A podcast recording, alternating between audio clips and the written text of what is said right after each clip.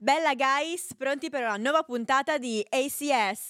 Noi abbiamo un hype totale per questa special guest di oggi che... Ma raga, ma davvero vogliamo usare questo copione? Ma autore, cos'è questa cosa che mi avete dato? Non è che possiamo sistemarla un pochino? Vale, ma che cosa vuoi cambiare? A Milano City si parla così, eh? Facciamo una cosa un po' più tranquilla, una cosa un po' più Nen, non so se conosci. Nen è il fornitore di energia che usa un linguaggio chiaro e semplice, evita gli inglesismi e spiega gli acronimi e le sigle che trovi in bolletta. Insomma, usa un linguaggio comprensibile. Va bene, dai, finiamolo ASAP che poi recchiamo. Let's go! Vabbè, partiamo. Questo è A Carte Scoperte, il podcast di Factanza Media in cui carta dopo carta tiriamo fuori dai vostri schermi le opinioni, le posizioni e i pensieri dei vostri artisti, creator e personaggi preferiti, per vedere chi sono davvero dietro i filtri dei nostri tempi. Io e l'ospite di questa puntata siamo cresciuti nella stessa terra, io però sono alta 1,5 metri e lui è alto 2,3 metri. Cosa è successo? Cosa è andato storto? Ne parleremo in un secondo momento, oggi invece chiacchieriamo con lui. Benvenuto a Carte Scoperte, Gigi Datome. Grazie dell'invito, è un piacere essere qua. Grazie per essere venuto. Sì, noi abbiamo in comune questa cosa qua, io sono mezzo veneto, l'inganno è quello, che mia mamma è veneta, quindi il gene non viene dalla parte paterna della famiglia. Quindi non ci posso fare niente, questo mi stai dicendo. No, però sei intenso, sei giovane ancora, se ne cresci ancora. Mi sa che ho finito. Mi sa che è tardi. Appunto, in questo format abbiamo davanti a noi delle bellissime carte che gireremo, che ti farò girare al mio segnale, con cui esploreremo le tue opinioni su diversi temi. Vai, sei non pronto? Vedo l'ora. Sì. 3, 2, 1, giriamo. Vado. La prima carta. Prima carta. Yuhu. Non penso che il tema sia Gerry Scotti, che qua è una bellissima Yuhu, chi sono io? Yuhu, esatto, in questa carta il tema sei tu. Dove la metti adesso la carta qua? Dove vuoi? In tasca non ci sta. Tu sei noto, oltre che per il tuo lavoro e per la tua altezza, sì. E anche per la tua passione per la lettura. Sì. Se la tua vita fosse il titolo di un libro, quale sarebbe? Queste sono le famose domande che voi dovete dirmi il giorno prima, io ho un giorno per pensarci. Non lo so, che bello mi è venuto da dire quando ho smesso di giocare, quindi sono grato e felice di tutto quello che ho fatto da giocatore, che è quello che mi ha reso un po' più popolare. Adesso inizia una nuova fase della vita, però quindi per adesso ti dico che bello. Non so se esiste un libro con questo titolo, sicuramente sì, perché ci sono 150 milioni di libri. Però un libro che conosco e cui posso assimilare la mia vita è difficile, ci penso un po' e domani te lo dico. E invece che bello lo inseriresti nella tua rubrica su Instagram, cosa legge Gigione? Assolutamente, recensioni cattivissime, non è vero, parlo bene di praticamente tutti i libri e quelli segretino, quelli che non mi sono piaciuti non dico niente, descrivo cosa c'è scritto e basta, mi astengo da commenti, però... rileggendo insomma il libro della mia vita, veramente che bello, perché ho fatto tante cose belle, tante cose intense, tante emozioni e tante gratificazioni. Poi la cosa più bella secondo me, che è quella che mi rimane dopo la carriera che ho finito da poco, è che a parte le emozioni, il divertimento eccetera, ci sono poi le relazioni che rimangono, le relazioni che ho costruito in tutti questi anni di carriera, che sono le cose poi belle che rimangono per sempre. Che bello sarebbe un titolo con punto esclamativo senza? Che bello? Anche domanda. No, che bello, bello quel punto di domanda. Così si aprono scenari infiniti. No, che bello punto esclamativo, anche triplo. Proprio molto, molto, molto bello. Quindi sarebbe un libro che parla di gratitudine, mi sembra di capire. Sarebbe un libro, sì, no, perché poi ovviamente ci sono state difficoltà, ci sono stati momenti anche difficili, però alla fine veramente che bello, perché poi sono anche le difficoltà ti formano e ti portano ad essere la persona che sei e che sono oggi, quindi alla fine sono molto contento di come sono, di dove sono e quindi che bello. E a proposito di libri, quella per la lettura è una passione che c'è sempre stata o è nuova? No, penso di poter dire che c'è sempre stata, perché già da quando ero a scuola capivo che mi piaceva leggere, molto banalmente ho iniziato a capire della passione per la lettura grazie ad Harry Potter. Avevo 11, 12, 13 anni e quindi lì ho capito, guarda che allora sì, anche le cose, cioè si può avere qualcosa da leggere con piacere, perché a quell'età lì, abituato a studiare i libri di scuola, insomma non era il tempo libero, era qualcosa che dovevo fare. Quindi sapevo che una volta finita la scuola avrei avuto più tempo per poter scegliere le mie letture, e da lì infatti ho sempre avuto tempo e la passione, e ho avuto la possibilità di coltivare questa passione che adesso è diventata veramente parte della routine. Non c'è un giorno in cui non mi fermo a leggere delle pagine, ed è qualcosa che è un prendermi cura di me stesso. Ed è anche una passione che ti piace trasmettere? Sì, perché secondo me è una cosa che apre la testa, che fa conoscere cose diverse, perché leggere un libro vuol dire leggere un punto di vista diverso dal tuo, che non è soltanto una persona diversa da te, può essere un punto di vista di una donna, di una persona con un altro orientamento sessuale, un altro orientamento religioso, che ha vissuto in un altro tempo, che vede e ha visto il mondo da un'altra prospettiva, e quindi leggerla ti arricchisce, ti apre la mente. Sono convinto che a tutti piace leggere, ma non tutti hanno trovato un libro che può instaurare questa passione, e sono convinto che mi ha aiutato anche a essere un giocatore migliore, perché mi ha aperto la testa, mi ha fatto entrare meglio nella testa dei miei compagni di squadra, degli allenatori, che erano quelli un po' più difficili da capire, però è una cosa che mi fa stare bene, quindi assolutamente continuo a praticare questa passione. Il basket però è un lavoro totalizzante alla fine, quello del gestista è un lavoro totalizzante, e quindi mi chiedo, a parte i libri, come gestivi quello che era il tempo extra o il tempo libero? Allora, tempo libero alla fine c'era abbastanza, perché nelle trasferte il tempo libero era tanto e i libri aiutavano, le giornate libere capitavano, poi con questo nuovo format che sta andando di moda ultimamente ci si allena la mattina, quindi quando non si gioca e si è nella città dove vivi ti alleni la mattina e poi il pomeriggio ce l'hai libero. Adesso io ho una bambina da quasi 2 anni a questa parte, quindi il tempo libero vuol dire Gaia. Però prima era, quando sono stato a Istanbul, era anche vivere la realtà dove ero, perché mi è sempre piaciuto molto immergermi nella realtà, specialmente quando ho avuto la possibilità di vivere realtà così belle, diverse, da conoscere. Quindi parlo di 5 anni a Istanbul, 2 anni in America, e anche Roma era, insomma, perdersi per Roma e conoscere Roma era veramente camminare in un cinema a cielo aperto. Quindi il tempo libero era conoscere, curiosare, leggere, musica, che adesso ho lasciato un po' da parte, perché di notte, quando mia moglie dorme e Gaia dorme, si può leggere ma non si può suonare la chitarra, no? E quindi è un po' è lì, però quando posso, insomma, strimpello, e anche quello è molto divertente. Io direi che siamo pronti per andare verso la prossima carta, che ti invito a girare. Ce ne sono altre? Un po'.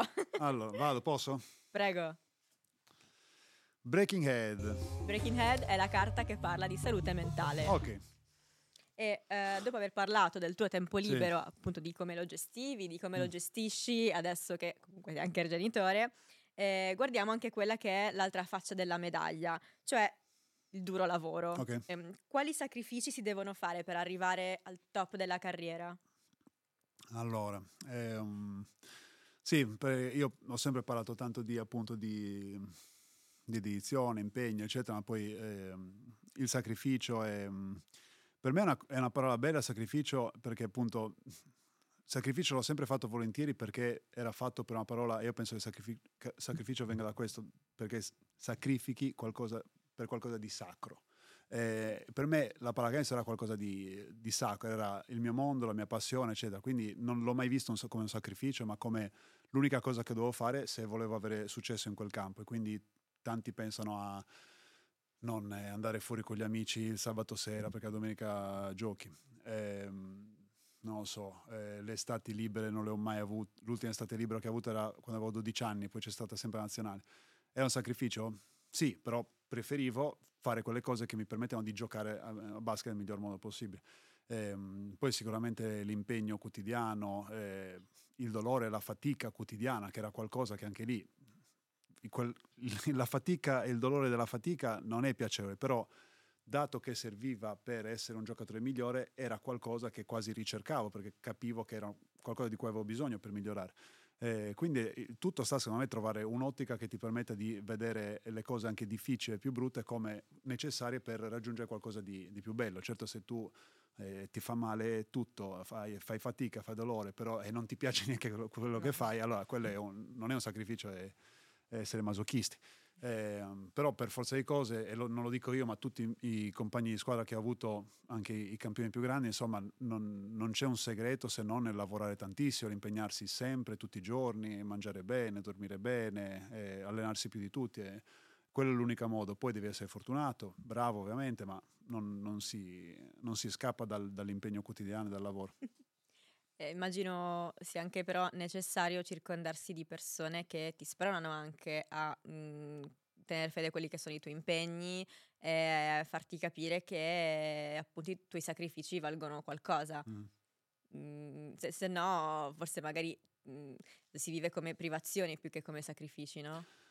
Ma è un'altra fortuna che ho avuto, secondo me, che le persone che mi sono scelte, quindi gli amici, poi la famiglia c'è sempre stata, non me la sono scelta ma sono felice di essere nato in quella famiglia, mi hanno supportato e mi hanno aiutato affinché potessi più o meno concentrarmi solo sulla pallacanestro, quindi alleggerirmi tutto il carico esterno, e tutti mi hanno fatto capire che credevano in me, che credevano in quello che facevo ed erano felici per me. Questo non è banale, perché a volte le gelosie possono nascere, le invidie eccetera, e invece le persone mi sono state veramente vicine, godevano con me dei miei risultati, e poi allora lì la felicità, quella famosa frase che è vera solo se è condivisa, è così, perché non è mai una cosa, un risultato che puoi raggiungere da solo, anzitutto c'è sempre la squadra e i compagni, ma ogni giocatore ha una squadra, ha la famiglia, gli amici che ti tirano su quando le cose va male, ti fanno stare coi piedi per terra quando puoi essere preso a un momento di esaltazione massima, quindi è sempre un lavoro di squadra e non semplice. E ritrovarsi appunto con persone che ti facciano crescere come individuo, quindi trovarsi con una bella squadra, che sia la famiglia, che siano gli amici, comunque mi è piaciuto molto il termine squadra che hai usato anche nei riguardi di quelle che sono altre di persone che hanno altri ruoli nella tua vita.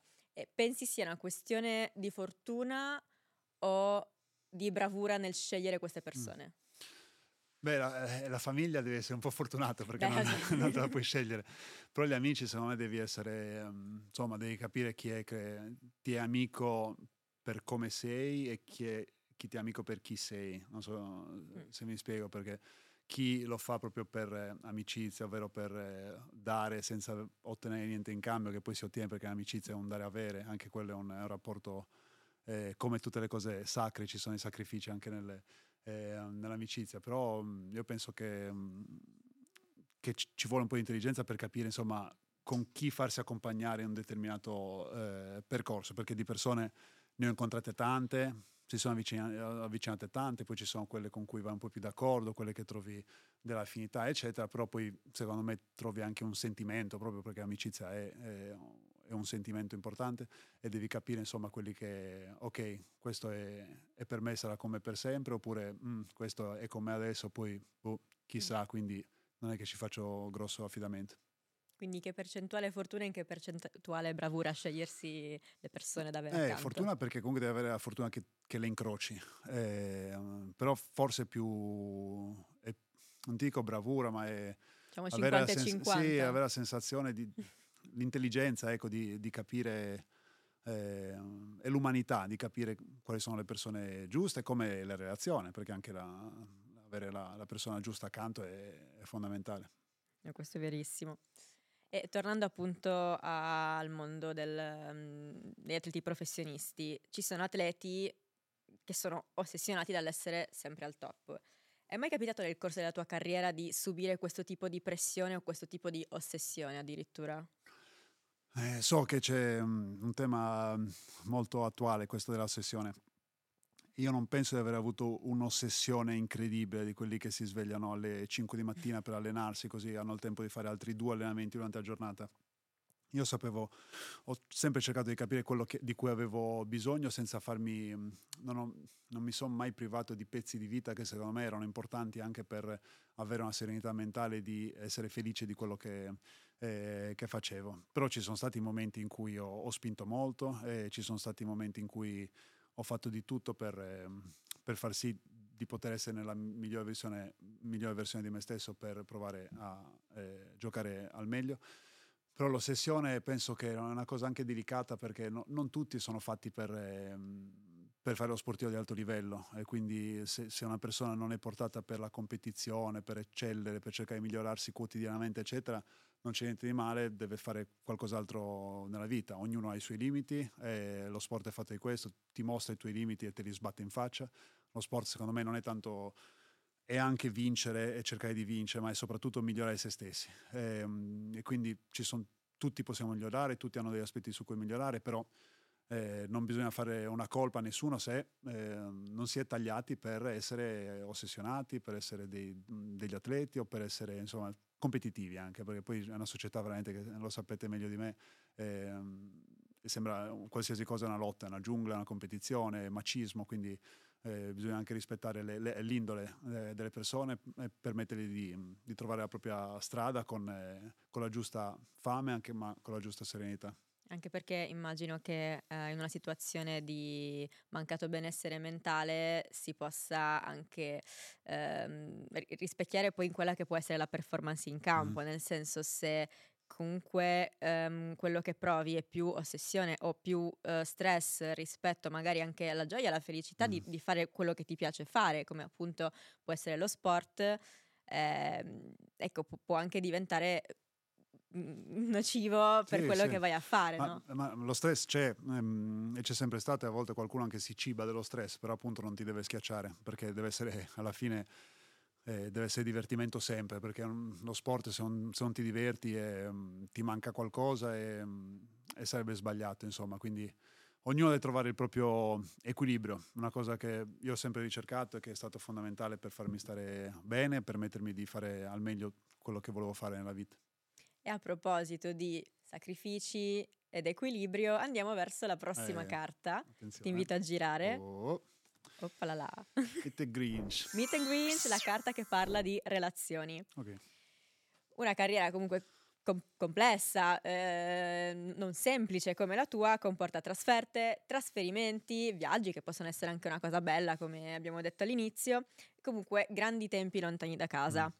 Come gestire lavoro e famiglia quando per lavoro si è sempre fuori? Bisogna avere la consapevolezza in casa che la nostra vita è una vita bellissima, perché non nascondo ci sono agi e privilegi invidiabili, però ovviamente ci sono delle rinunce in termini anche di tempo, tante volte, e a volte lo paga la famiglia. La mia grande... Una delle tante fortune che ho avuto è che io ho sposato una ragazza che ha giocato a basket tutta la vita. Mi capisce. Quindi sapeva benissimo le mie necessità, capiva benissimo i miei malumori, capiva benissimo che il giorno partita, specialmente per gli importanti, era capace anche che ci si parlava poco, perché io dovevo stare nel mio, per stare sereno, per non deconcentrarmi, o per vivere il momento della partita come io volevo vivere, perché lei mi diceva che era peggio di me quando i suoi genitori andavano a trovarla il giorno partita. Lei non li voleva vedere a casa, le voleva silenzio assoluto in casa, nessuno doveva far vibrare il telefono, quindi Chiara mi ha capito, ripeto, negli ultimi anni con Gaia ovviamente è arrivata una gioia incredibile nella nostra vita, ma ha anche cambiato tanti equilibri per forza di cose, quindi ha fatto di tutto per non farla urlare nel mio riposino pomeridiano. Non mi ha mai fatto alzare di notte, quando i primi mesi capitava, come capita a tutti i neonati, di piangere di notte, perché sapeva che avevo bisogno di riposare. Quindi io ho avuto una grande fortuna, e la famiglia, se capisce insomma che la nostra, da giocatore, la serenità, il riposo è fondamentale per far bene il nostro lavoro, e allora poi, se facciamo bene il nostro lavoro, torniamo a casa e portiamo un'energia migliore, e tutta la famiglia festeggia e giova di un giocatore migliore in campo. Allora se tutti capiscono che anche lì si è una squadra per un obiettivo comune, allora è tutto un po' più semplice. Viceversa, insomma, mi rendo conto che può essere difficile, però anche quello, famiglia mia personale, nel senso dei genitori, fratello, cugina eccetera, ma mia poi, quella che abbiamo iniziato con Chiara e Gaia, altrettanto fondamentale, forse se non di più, perché adesso la quotidianità è con loro. amici, che è la famiglia che ti scegli, sono tante cose che si devono allineare affinché tu possa essere sereno in quello che fai. È una bella sfida, però. Sì, non facile, perché adesso detta così sembra facile, ma ognuno c'ha una persona diversa. No, non sembrava facile, te lo posso dire. No, non è facile, ma mi ritengo molto fortunato. Che questo è vero, però poi sei stato anche bravo a scegliere le persone giuste comunque. Immagino poi si sia trattato anche di trovare il tempo giusto in cui far maturare certi rapporti, no? Sì, io sapevo insomma che mettere su famiglia presto nella carriera poteva succedere, ma diciamo non avevo neanche la testa per mettere su famiglia, perché ti toglie tanto nel tempo libero, per forza di cose. Io sono contento di aver fatto tutte le mie tappe, nel senso, da giovane ero contento di giocare, da giovane, quando sono stato a Roma mi piaceva uscire, mi è piaciuto vivere l'America spensierato, ho fatto le cose giuste nei tempi giusti per quello che ho deciso di fare io. Poi ci sono tanti giocatori che si sposano presto, tanti giocatori che non si sposano, quindi ognuno deve fare quello che si sente. Io sono felice di aver fatto le cose, ogni cosa a suo tempo. Sì, cioè io ho fatto ragazza, adesso nella fase finale della mia carriera mi sono sposato, ho avuto una bambina e sono felice che sia successo nel momento giusto, ecco. Anche se, sì, ho detto prima che la tua carriera prendeva tanto tempo, adesso il tempo se lo prende Gaia, mi sembra di capire, no? Tanto, assolutamente. Mi chiedo, quali sono i sentimenti che si provano quando si è lontani da casa? Ovviamente mi sembra di capire ci sia una comprensione da parte di tutte le persone della tua vita rispetto a quelli che sono i tuoi tempi, rispetto ai tuoi viaggi, però cosa si prova da parte tua per diverso tempo? Sì, prima lo facevo a cuore molto più leggero, adesso è tosta. L'ultima estate è stata la mia ultima da giocatore di basket e la mia ultima in nazionale. E star lontano tanto tempo da Gaia, da Chiara, è stato veramente un peso. Ti dico questa, che io non sono uno che si emoziona così facilmente. Mi hanno preparato un video di saluti emozionali, quei video emozionali che ti preparano per farti emozionare, ecco, e c'erano amici, famiglia che mi dicevano grazie per l'emozione che abbiamo condiviso in tutta la carriera, così. Io vedo questo telefono che avrei dovuto guardare per iniziare il video, c'era un fotogramma di Chiara, io subito sono scoppiato a piangere perché mi mancava, e c'era Gaia, ma neanche, non aveva neanche parlato, io già sono scoppiato, non avevi neanche messo play. No, io ho visto solo Chiara lì e sono crollato, anche per poi sentire Gaia al telefono. È bello quando sei fuori a casa 1 o 2 giorni e dici ok, come stai, come stai, però non sono giorni, settimane, eccetera, c'è proprio voglia di toccarla, di annusarla, di giocarci, quindi adesso cerchiamo di stare tanto insieme, lo stiamo facendo perché mi sto riprendendo un pezzo di vita importante e sono molto più a casa, tante trasferte non le faccio, però adesso ci stiamo anche mettendo in impegno che se dovessi andare via di casa più di 2 o 3 giorni così, allora vengono anche loro, così stiamo insieme e cerchiamo di fare le cose che dobbiamo fare insieme, perché alla fine anche quelli sono pezzi di vita. Penso che Gaia comunque crescerà e adesso sono pochi momenti in cui correrà per casa con questo culotto pieno dal pannolone dentro i pantaloni, quindi fotografo questi momenti perché so che tra qualche anno correrà di più, non so, incomincerà a parlare, incomincerà a avere la sua piccola indipendenza, quindi adesso questi momenti me li godo e cerco di esserci il più possibile. E essendo entrambi cestisti, pensate che riuscirete in qualche modo a trasmettere la passione per lo sport? Per lo sport sì, ma magari non pallacanestro, perché poi Gaia deve capire cosa piace a lei. Poi no, certo. È difficile non farle iniziare a giocare a pallacanestro perché arrivano i regali e sono completini dei Lakers e dei Celtics, il canestrino, no, la pallina. Un mini completino dei Lakers, bisogna vederlo. Infatti è difficile, poi ha visto le partite mie, vede le partite degli amici, quindi la pallacanestro, voi non vuoi, farà parte un po' della sua vita. Se le piace, bene, se non le piace non ci sarà nessun problema. L'importante è però che spero insomma che farà sport, perché lo sport alla fine insegna tantissimi valori che ti accompagnano in tutta la vita, fa bene fisicamente, insomma è una cosa che la spingerò a fare. Poi ovviamente dovrà seguire la sua indole e chissà.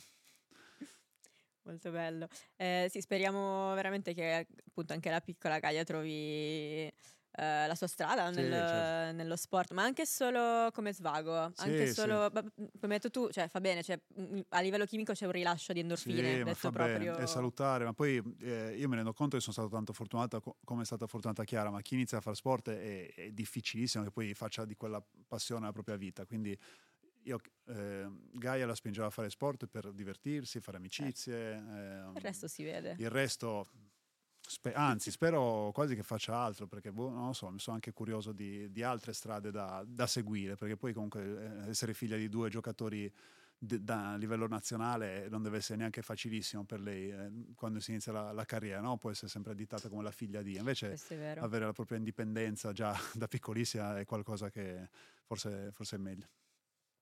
Questo è verissimo.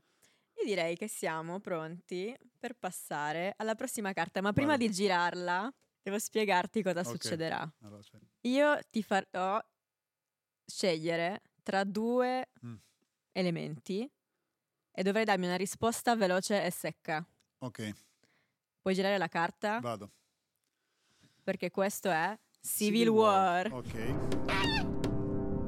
Iniziamo subito. Canzoni per bambini, Baby Shark o 44 gatti? 44 gatti. Baby Shark ce l'ho nel cervello, non mi lascia uscirmi. Immaginavo. Ah, perché Gaia era troppo piccola quando, anzi, forse non c'era ancora quando c'era il Pulcino Pio. Quello l'ho evitato e ci provo a evitarlo ancora. Libri, I fratelli Karamazov o Cent'anni di solitudine? Cent'anni di solitudine l'ho letto, l'altro no, quindi per adesso dico Cent'anni di solitudine. Cibo, macine o pane Carasau? Attento. Tosta.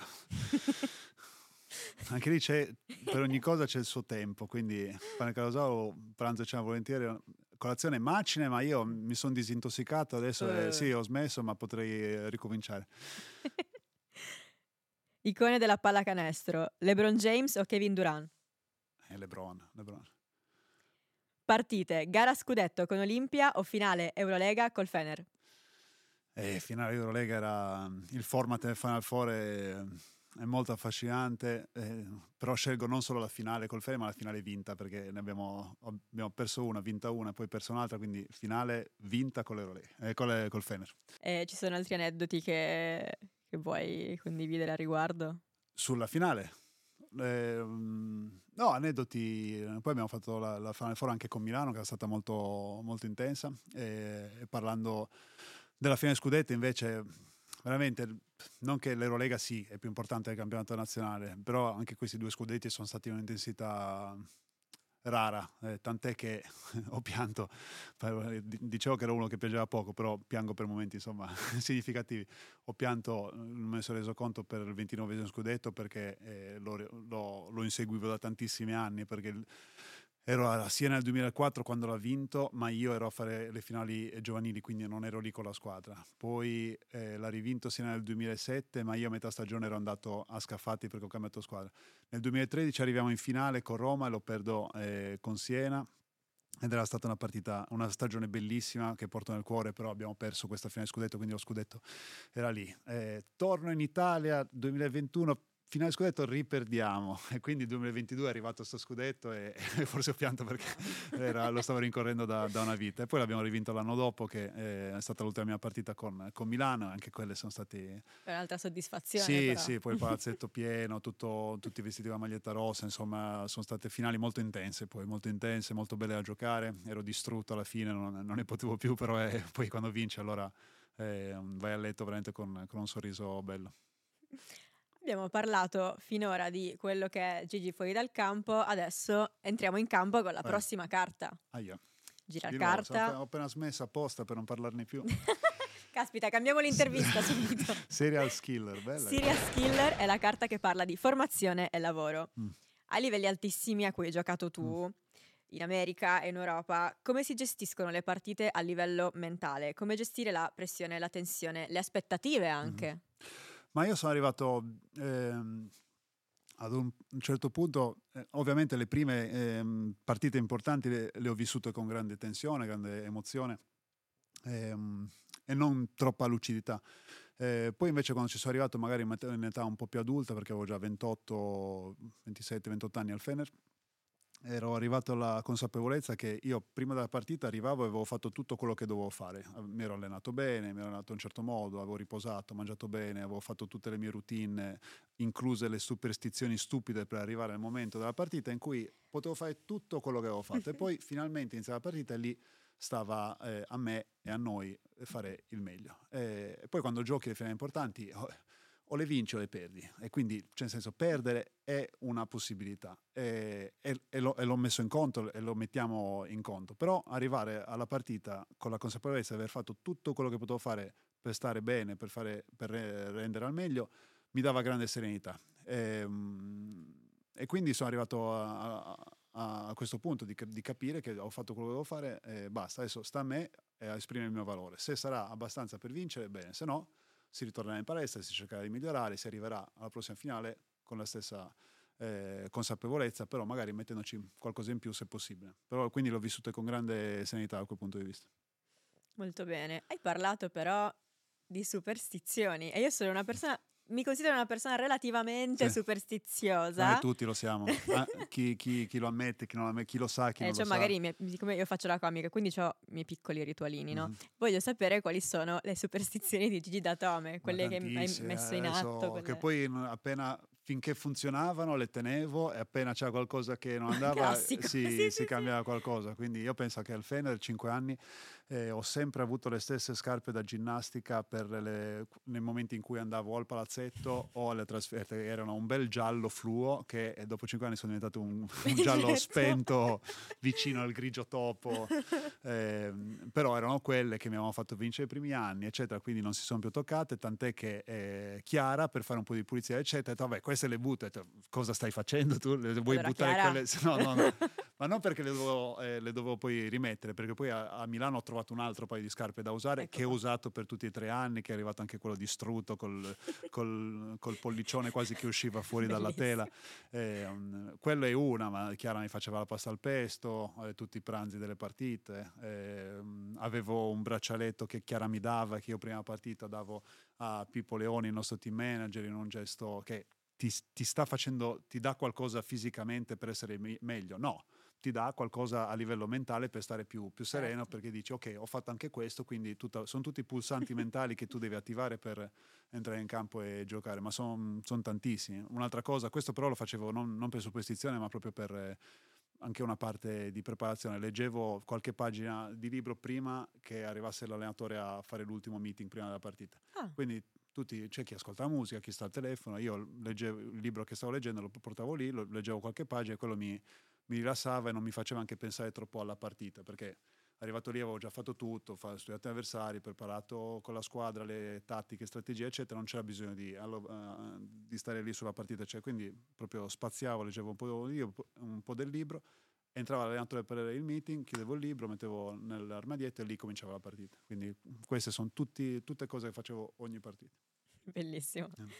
La colleziono tutta adesso.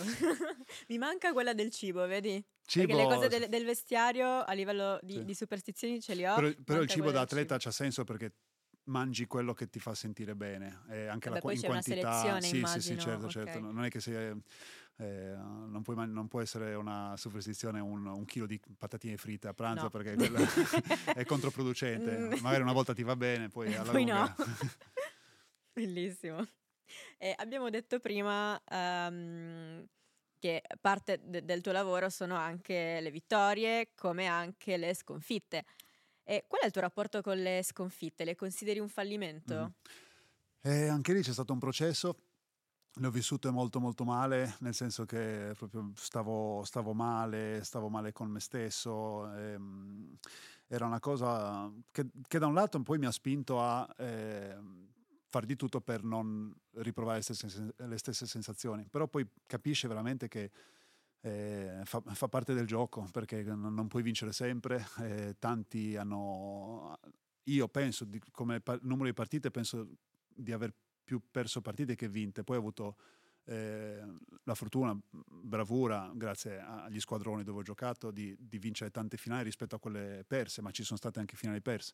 Se tu prendi la sconfitta come qualcosa da cui puoi imparare qualcosa, bene, se ti fai schiacciare è sbagliato, se non l'accetti, se non riconosci anche il merito dell'avversario che ti ha battuto qualcuno migliore di te, quindi tu devi capire che al mondo ci sono persone migliori di te e tu devi lavorare affinché la prossima volta che li incontri sei tu un po' migliore di loro, che questo è il senso dello sport, come dicevo prima. Però sono cose che impari col tempo, anche perché devi appunto maturare la consapevolezza che anche lo sport è questo, è molto difficile arrivare fino in fondo. E prima nella mia ignoranza dicevo quello lì guarda quante finali che ha perso, ma non so, in campionato ci sono 18 squadre, 2 arrivano in finale, le altre 16 non sono neanche arrivate in finale. Quindi chi arriva in finale è comunque a un livello tale da potersi giocare un titolo. Quindi veramente andrebbe rispettato un po' di più il famoso sconfitto in finale, bisognerebbe dargli più merito comunque dell'impegno, del lavoro che ha fatto per essere lì. Però ecco, se uno riesce a imparare dalle proprie sconfitte, allora può far sì che quello non sia stato un fallimento. Secondo me il fallimento è il non accettare la sconfitta, il trovare alibi per una sconfitta, quello è un fallimento. Se invece allora poi si mettono tutte le cose in ordine, uno può poi arrivare al famoso successo, anche quelle sono tutte cose effimere, però può trovare la strada per evitare una sconfitta futura. Ecco. In parte mi hai già risposto, però volevo chiedere se avessi magari dei consigli per quelli che ci ascoltano e ci guardano, perché magari ci sono gli sportivi che ci ascoltano e ci guardano, su come ottenere una rielaborazione delle sconfitte in maniera costruttiva. È difficile prima di tutto dare lezioni, secondo anche dare un insegnamento a tante ragazzi diversi, sì, sport diversi, situazioni diverse. Penso questo, che una sconfitta va prima di tutto analizzata con onestà intellettuale, guardando prima i propri errori, perché anche nei finali vinte gli errori sono sempre stati tantissimi. La pallacanestro è un gioco di errori, non vince chi non ne fa, ma chi ne fa un po' di meno dell'avversario. Quindi niente, la sconfitta si analizza, ci devono essere dei motivi evidentemente, e quei motivi devi cercare di capire come puoi limarli, eliminarli è difficile, migliorarli, e allora la prossima volta puoi darti un obiettivo a breve termine per capire se li stai limitando e limando, e allora pian piano ti puoi avvicinare un po' più nella direzione di poter essere meglio la prossima volta. Quindi i miglioramenti più efficaci ritieni siano quelli che ci diamo come obiettivi a breve termine? Quello è fondamentale secondo me, perché uno può dire non è che a 15 anni ho detto voglio vincere l'Eurolega, a 15 anni non potevo vincere l'Eurolega, potevo essere un giocatore migliore per cercare di tenere il passo di quelli della B2 di Olbia. Quando sono andato a Siena e mi allenavo con la Serie A, l'obiettivo non poteva essere vincere lo scudetto, ma cercare di stare al passo di quelli che facevano gli allenamenti con la Serie A, e poi pian piano cercare di avere un ruolo nella squadra della Serie A, cercare di essere il migliore della squadra della Serie A, cercare di essere il migliore del campionato di Serie A. Quindi tutti obiettivi raggiungibili, non cose impossibili a breve termine, come hai detto tu, che allora ti dà più la sensazione, la visione anche di quello che stai facendo, e qualcosa con cui puoi riscontrare il buon lavoro che stai facendo.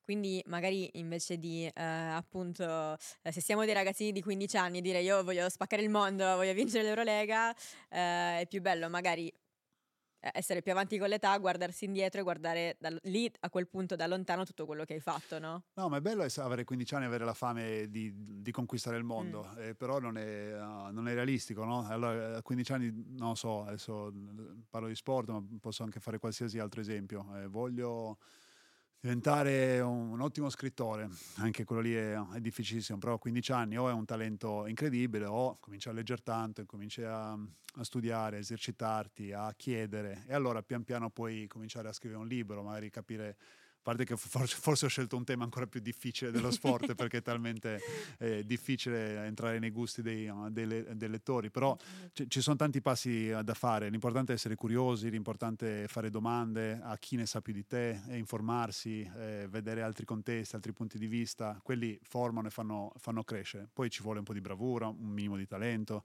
tanta fortuna. Però secondo me la cosa importante è cercare la propria passione, capire quello che ti fa fare questi sacrifici di cui parlavamo prima. Una volta che tu l'hai capito e dici ok, questo mi fa stare bene, mi piace, ammiro chi è meglio di me in questo eccetera, lì tanto impegno, tanta dedizione, tanta curiosità a chiedere eccetera, e allora per forza di cosa si migliora, e poi pian piano sempre obiettivi a medio termine, poi vediamo come va.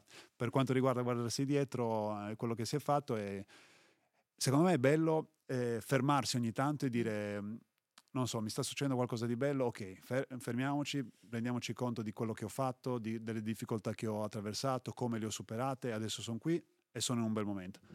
Cosa posso fare? Mi piace stare qui, mi piace questo contesto, mi accontento, ok, oppure voglio qualcosa di più, cosa devo fare? Devo continuare a studiare, continuare a chiedere, continuare a impegnarmi.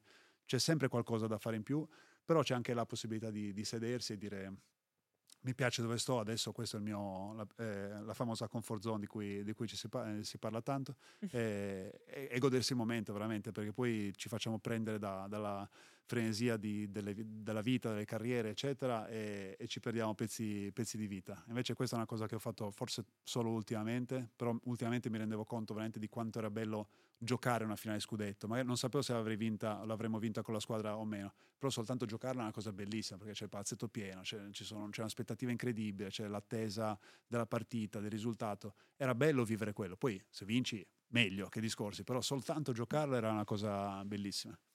E comunque il titolo del tuo libro, che bello, esatto, sì. Andate a cercarlo nelle migliori librerie. Non ancora uscito, oddio, uscirà, che uscirà. Spoiler, no? Io direi che siamo pronti per andare verso la prossima carta. Vai. Che ti invita a girare. Adesso no, sto chiacchierando troppo. No, è colpa mia. Tic toc tac è la carta che parla di generazioni. Rimaniamo sempre in campo, ma adesso passiamo dal parlare di Gigi come giocatore a Gigi come compagno di squadra.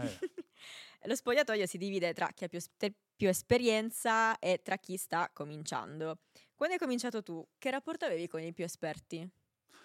Grande rispetto, grande deferenza e riverenza, perché li vedevo come gli idoli. E poi io sono arrivato da ragazzino a Siena, quindi a 16 anni, in uno spogliatoio di professionisti, c'erano americani, c'erano nazionali come Galanda, Chiacic, l'allenatore era Recalcati, però lo spogliatoio era qualcosa di sacro. A me mi hanno insegnato sempre che da giovane tu devi parlare meno di tutti e devi allenarti più di tutti, e forse così guadagni un minimo di rispetto. Però quello che poi ho fatto quando si sono girate le carte, che sono diventato io il veterano, cercavo di consigliare i più giovani a imparare certe dinamiche nello spogliatoio, che poi sono le stesse in Italia, in Turchia, in America eccetera, perché lo spogliatoio è un luogo sacro in cui ho imparato che quello che succede in spogliatoio rimane in spogliatoio, non esce mai, segreti, gossip, bisticci, quello che ci si dice in spogliatoio è sacro.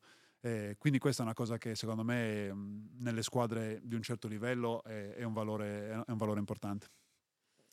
E tornando al te degli esordi, ho capito che c'era un rispetto, anche quella che può essere gratitudine verso quelli che erano i più esperti, persone più esperte che comunque erano accanto a te in spogliatoio in quel momento. E i più esperti come si comportavano con te da esordiente? Ma guarda, di solito si parla anche di nonnismo, no? Di matricole, esatto, eccetera. Però sono stato molto fortunato. Anche ero un discreto paraculo, si può dire, in questi microfoni, nel senso. Capivo, sapevo che non potevo fare il fenomeno, perché giustamente ero più piccolo e se volevo essere trattato bene dovevo stare bello sghiscio e con le orecchie basse. Però sono sempre stati molto, molto carini con me, gli americani, gli italiani, anzi tanti cercavano di insegnarmi, di darmi dei consigli, di correggermi, quindi ho sempre apprezzato tantissimo, perché secondo me i consigli da un compagno di squadra, specialmente poi quando uno è un giocatore affermato e uno è uno molto giovane, perché quando sei tra giocatori affermati insomma ci può essere un po' di... No, non è facile darsi consigli, perché uno non sai come può prenderla, puoi risultare professorino, però secondo me poi detti nel modo giusto tutti i consigli possono essere apprezzati. Però io sono sempre stato trattato molto bene, anche in America, che lì quando sei rookie in teoria ti fanno la matricola eccetera. Sono arrivato un po' grande rispetto agli rookie americani, avevo 26 anni, ma mi hanno sempre trattato molto bene. forse perché avevo vissuto lo spogliatoio dei grandi da piccolissima e sapevo appunto che quelle regole poi sono universali e sono attuali in ogni contesto. Quindi sapevi come comportarti e cosa fare. Ecco. Sì. Infatti poi quando ho trovato i giovani che invece non sapevano come bisognava comportarsi, insomma ho fatto in modo che capissero com'era il modo di stare al mondo. Senza niente da non raccontare, però insomma ogni volta trovavo il modo di farglielo capire. Poi sono cresciuti, mi hanno detto sì, anch'io. Poi ho trovato un giovane che faceva quello che hai visto. Poi è il tuo momento quello di dirlo al giovane di turno e poi la vita va avanti. Non si esce da questo circolo, mi sembra di capire. Sì, perché appunto come detto prima, a un certo punto i ruoli si sono invertiti, sono cambiati. Ti sei ritrovato ad avere a che fare con le generazioni più giovani. E rispetto a quando hai iniziato tu, quali differenze vedi con le generazioni più giovani? Beh, adesso c'è il telefono che è onnipresente rispetto ma anche spogliatoio? Sì, ma non solo i giovani, anche i grandi. Anch'io uso molto il telefono, usavo quando ero in spogliatoio. Non troppo, perché specialmente quando c'era la partita non volevo averlo, mandavo l'ultimo messaggio a casa e basta. Piuttosto avevo il libro, che poi se ci pensi magari uno legge dal telefono o guarda i social. Io leggevo il libro. Ognuno trova il suo modo per rilassarsi, fare quello che è. Però tante volte anche i momenti di condivisione, insomma, tanti stanno al telefono, ascoltano la musica, quindi nei primi anni in cui giocavo non c'era questa cosa onnipresente come c'è adesso, e quindi c'era un po' più di chiacchiera, un po' più di condivisione. C'è anche adesso, ma secondo me un po' di meno. Questa differenza principale è quella. Anzi, prima mi ricordo che quando c'erano già i telefonini e quando qualche giovane era visto al telefono era proprio ripreso dagli allenatori: ma cosa stai facendo al telefono? È un momento di concentrazione, eccetera. Adesso fa parte del mondo, insomma, quindi anche in contesti lavorativi tutti hanno il telefono, c'è anche chi ce l'ha sull'iWatch, eccetera. Quindi il mondo cambia, va avanti, bisogna stare lì dietro, insomma, non puoi rimanere nei tuoi ricordi quando ai miei tempi, no? Quando ero giovane, quindi va bene così. E rispetto a quello che è l'approccio verso lo sport, vedi delle differenze con le nuove generazioni? Quelle con cui hai avuto a che fare, ovviamente. Ci penso, non lo so, vedo... legato al telefono ci sono i social, che è un modo di farsi vedere, quindi di specchiarsi, di vedere gli highlights propri degli altri, di stare attenti a come la scarpa si abbina con il pantaloncino, tutte queste cose. Io non le ho mai vissute anche fuori dal campo. Adesso mi vedete elegante, ma perché venivo da un altro evento, di solito non mi vesto così. Di solito c'è le scarpe gialle usate di 5 anni. Esatto, sempre quelle che puzzano, sempre quelle. Però cambiano generazione, ovviamente. Poi ci sono, non voglio fare di tutto nel buon fascio, ci sono quelli molto, molto seri. Come? Questa è della tua esperienza. Sì, ci sono. Questo non vuol dire che chi si mette la scarpa di un certo modo non è un ragazzo molto serio, non si impegna molto, però a volte vedo una cosa che è un po' fuorviante, che magari c'è qualcuno che può prestare più attenzione a quello rispetto a capire come si gioca veramente, a guardare una partita, a chiedere a un compagno di squadra, a un allenatore, di lavorare su uno specifico fondamentale. Quindi ma è così, il telefono ci risucchia veramente un sacco di tempo, quindi e lo dico da uno che lo usa tanto e troppo, e sempre cerco di usarlo di meno, ma alla fine abbiamo tutto lì, e quindi è una cosa naturale. Parlando di un altro ruolo che tu a un certo punto hai ricoperto, parliamo del ruolo di leader. A un certo punto ti sei guadagnato il ruolo di leader. Cosa significa essere leader nei confronti della squadra? Ma questa è una cosa che dovresti chiedere ai miei compagni, perché nel senso, cosa dicono? Io impazzivo quando prima al raduno ci dicevano: beh, sei tu il leader della squadra, chi è il leader della squadra? Ma è una cosa che si capisce strada facendo, perché è una cosa che nasce dallo spogliatoio e nasce abbastanza spontaneamente. Poi penso di esserlo stato, perché comunque ero capitano nazionale per 10 anni, giocatore di riferimento del Fenerbahçe, di Milano, eccetera. Però poi devi chiederlo a chi ti vedeva come leader, a chi veniva voglia di seguirti, perché se d'altra parte c'è qualcuno che non ti veniva dietro, allora eri poco leader. Però la cosa più importante secondo me era sì, dare l'esempio, sì, tracciare una strada nel senso dell'etica, dell'impegno, del lavoro, però poi a un certo livello quello diventa una cosa che lo fanno tutti, e allora cercavo sempre di entrare nella testa dei miei compagni di squadra, nel senso di cercare di capirli, forte dell'esperienza di aver vissuto la squadra da giovane, da straniero, da italiano in Italia, da straniero all'estero, e cercavo di capire ogni giocatore se era contento di quello che stava facendo, se si sentiva partecipe. Secondo me la cosa importante è che tutti si sentano partecipi di quello che stanno facendo, chi più, ovviamente quelli che giocano di più, e chi meno, quelli che giocano meno minuti, ma anche loro devono avere una visione per sentirsi partecipi della squadra che deve raggiungere dei risultati. Quindi cercavo nel mio piccolo di stare dietro un po' a tutti e assicurarmi, insomma, che stessero vivendo un momento positivo, che si sentissero bene, che se c'è qualche problema, insomma, nel mio piccolo sempre cercare di risolvere o dargli un punto di vista diverso. Ho cercato di fare il leader da quel punto di vista. Poi in campo ovviamente mi piaceva, quando era il momento, prendermi le responsabilità, e un leader fa anche quello, ma quello è una parte di ogni ambito sportivo, lavorativo. Però ho avuto la fortuna, insomma, di vincere tanto con Fenerbahçe, con Milano, e alla fine ero un giocatore di riferimento, e penso che per questo, insomma, mi abbiano poi sempre definito anche dall'esterno, pur non vivendomi nella quotidianità, come un leader. Quindi riassumendo, le qualità che rendono un atleta un leader, più che la bravura in campo, sono ascolto, attenzione, mi sembra di capire anche empatia. Empatia è una cosa di cui non si parla molto, però sicuramente ci vuole anche la consapevolezza dei propri pregi, nel senso, quando parlo di prendersi responsabilità in campo, io mi sentivo sicuro di quello che facevo perché sapevo di tutto il lavoro che c'era alle spalle.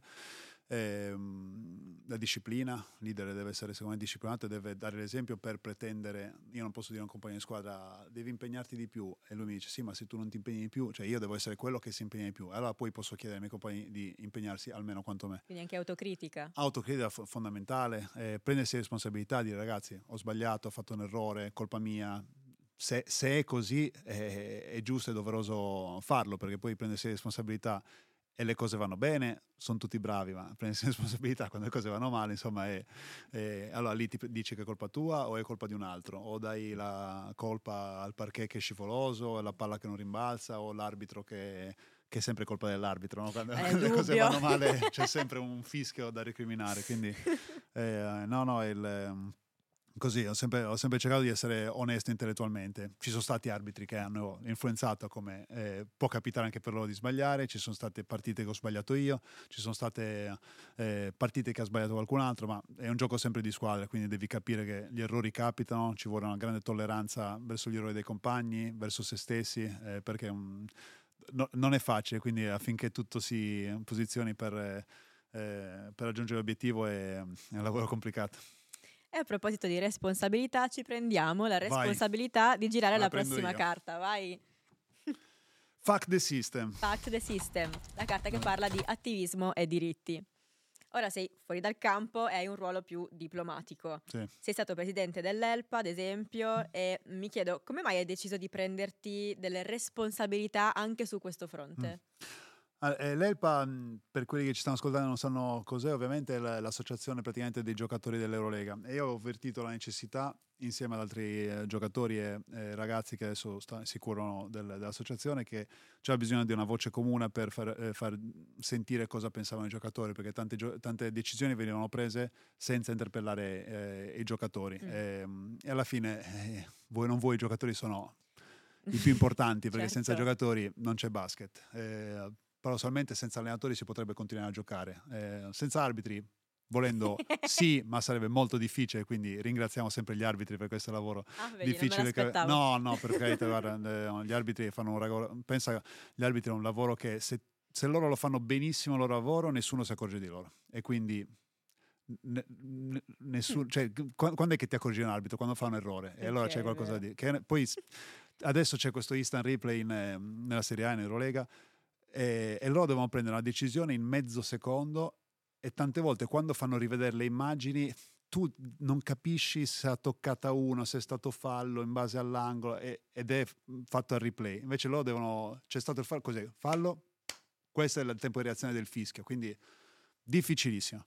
Però qualcuno deve pur fare, loro l'hanno scelto, in bocca al lupo, e grazie, perché senza di voi veramente sarebbe impossibile. Però c'era bisogno di una voce comune, perché comunque il basket sta evolvendo, sta cambiando, senza andare nei dettagli ci sono sempre più partite, tutte le organizzazioni sportive vogliono un pezzo di te, quindi devi giocare d'estate, devi giocare d'inverno, devi giocare nelle settimane buco e devi avere palloni diversi, perché una competizione c'ha uno sponsor con un pallone, una competizione nell'altro, poi se tu sbagli non ce ne frega niente, l'importante è che giochi con quel pallone. Quindi ci sono tante cose in cui secondo me c'è bisogno che i giocatori dicessero: guarda, a me così va bene, così no, parliamone. Non è che i giocatori devono decidere, ma interpellati secondo me era una cosa certo. Doverosa. E adesso l'ELPA ha un ruolo importante. Io sono uscito ovviamente perché non sono più un giocatore, però penso che sia stata una cosa. Poi pensa che dopo che abbiamo fatto noi l'ELPA è nata subito l'associazione allenatori, l'associazione degli arbitri, perché è importante che ognuno avesse una voce comune con cui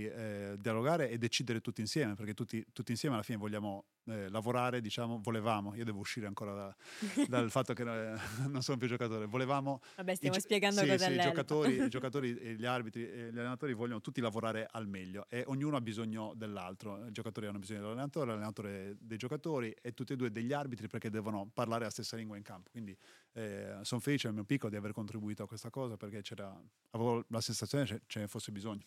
Quindi dietro c'era la volontà di dare voce appunto a dei ruoli che non venivano interpellati per decisioni che però riguardavano. Sì, no? assolutamente, perché poi tante volte la prendevano la decisione dei politici che non erano manco mai scesi in campo magari, o delle persone che sono passati talmente tanti anni da quando giocavano loro rispetto adesso che il mondo cambia e va avanti, quindi era una cosa necessaria secondo me. Poi tutte le più grandi organizzazioni sportive ce le hanno queste associazioni, quindi sono contento che sia stata introdotta anche in Eurolega, in Italia c'era già da tempo e penso che il prodotto ne abbia giovato.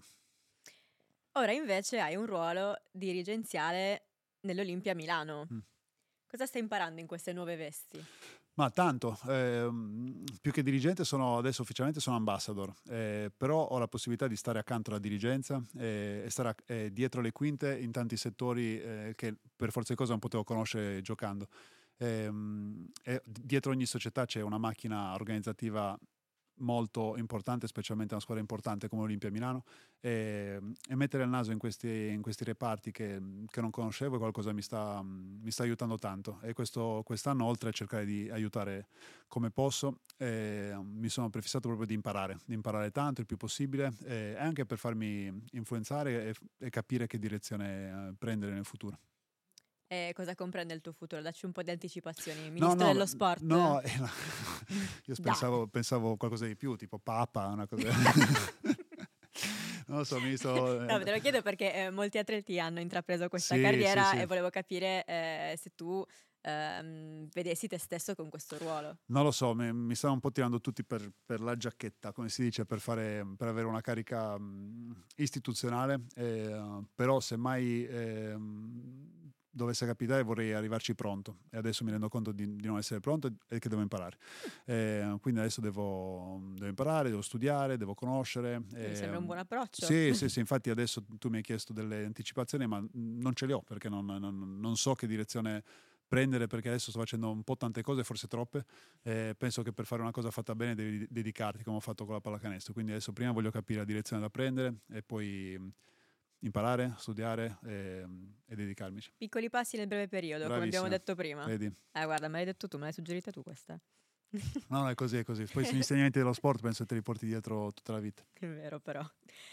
Ora, prima di girare la prossima carta, devo dirti che quella che stai per girare è una carta sospesa. Sospesa. Vuol dire che è stata scritta da un ospite prima di te, quindi ci sarà una domanda scritta da un altro ospite di A Carte Scoperte. Posso sapere chi era l'ospite precedente? Lo leggerai. Gira la carta. Vado.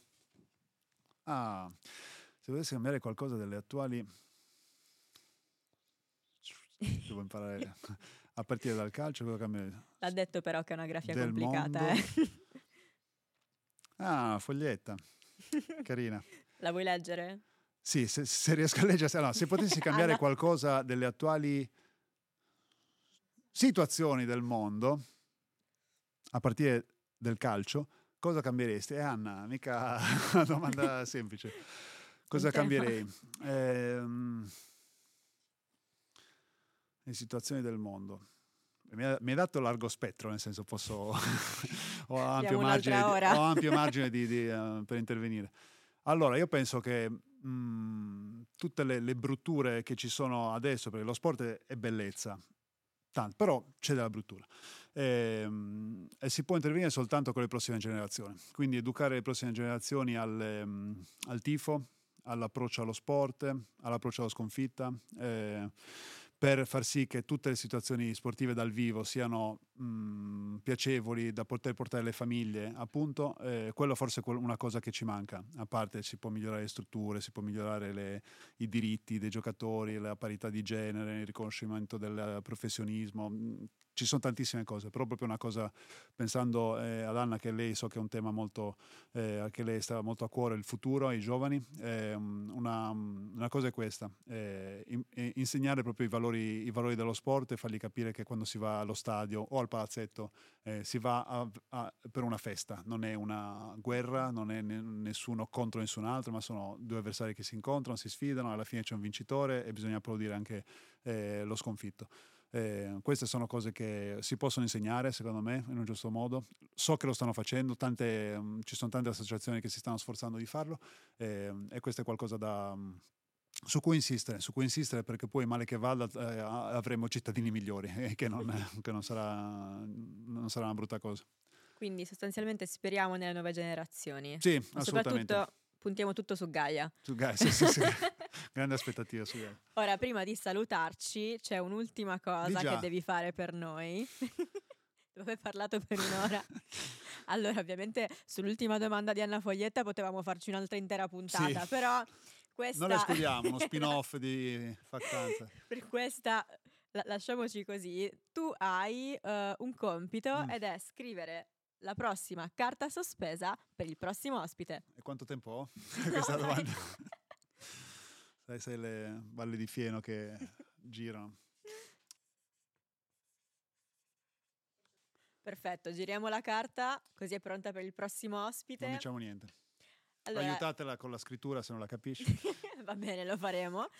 Io ti ringrazio per essere stato qui con noi. Piacere. Ti ringrazio per aver accettato l'invito. Ci siamo divertiti da morire, sì. E ho imparato una marea di cose, sebbene non faccia parte del mondo dello sport. Vabbè. Penso ci siano lezioni da ascoltare un po' per tutti. Lo spero. C'è qualche cosa che vuoi aggiungere, qualche appuntamento che vuoi ricordare? A parte seguite Cosa legge Gigione. Seguite Cosa legge Gigione su Instagram, assolutamente. No, grazie a voi, è stata anche una chiacchierata piacevolissima, domande particolari, quindi non banali, mi sono divertito a rispondere. Niente, grazie per avermi invitato. Grande fan, d'ora in poi, me le guarderò tutte. Noi ci vediamo e ci ascoltiamo alla prossima puntata di A Carte Scoperte. Top, buona!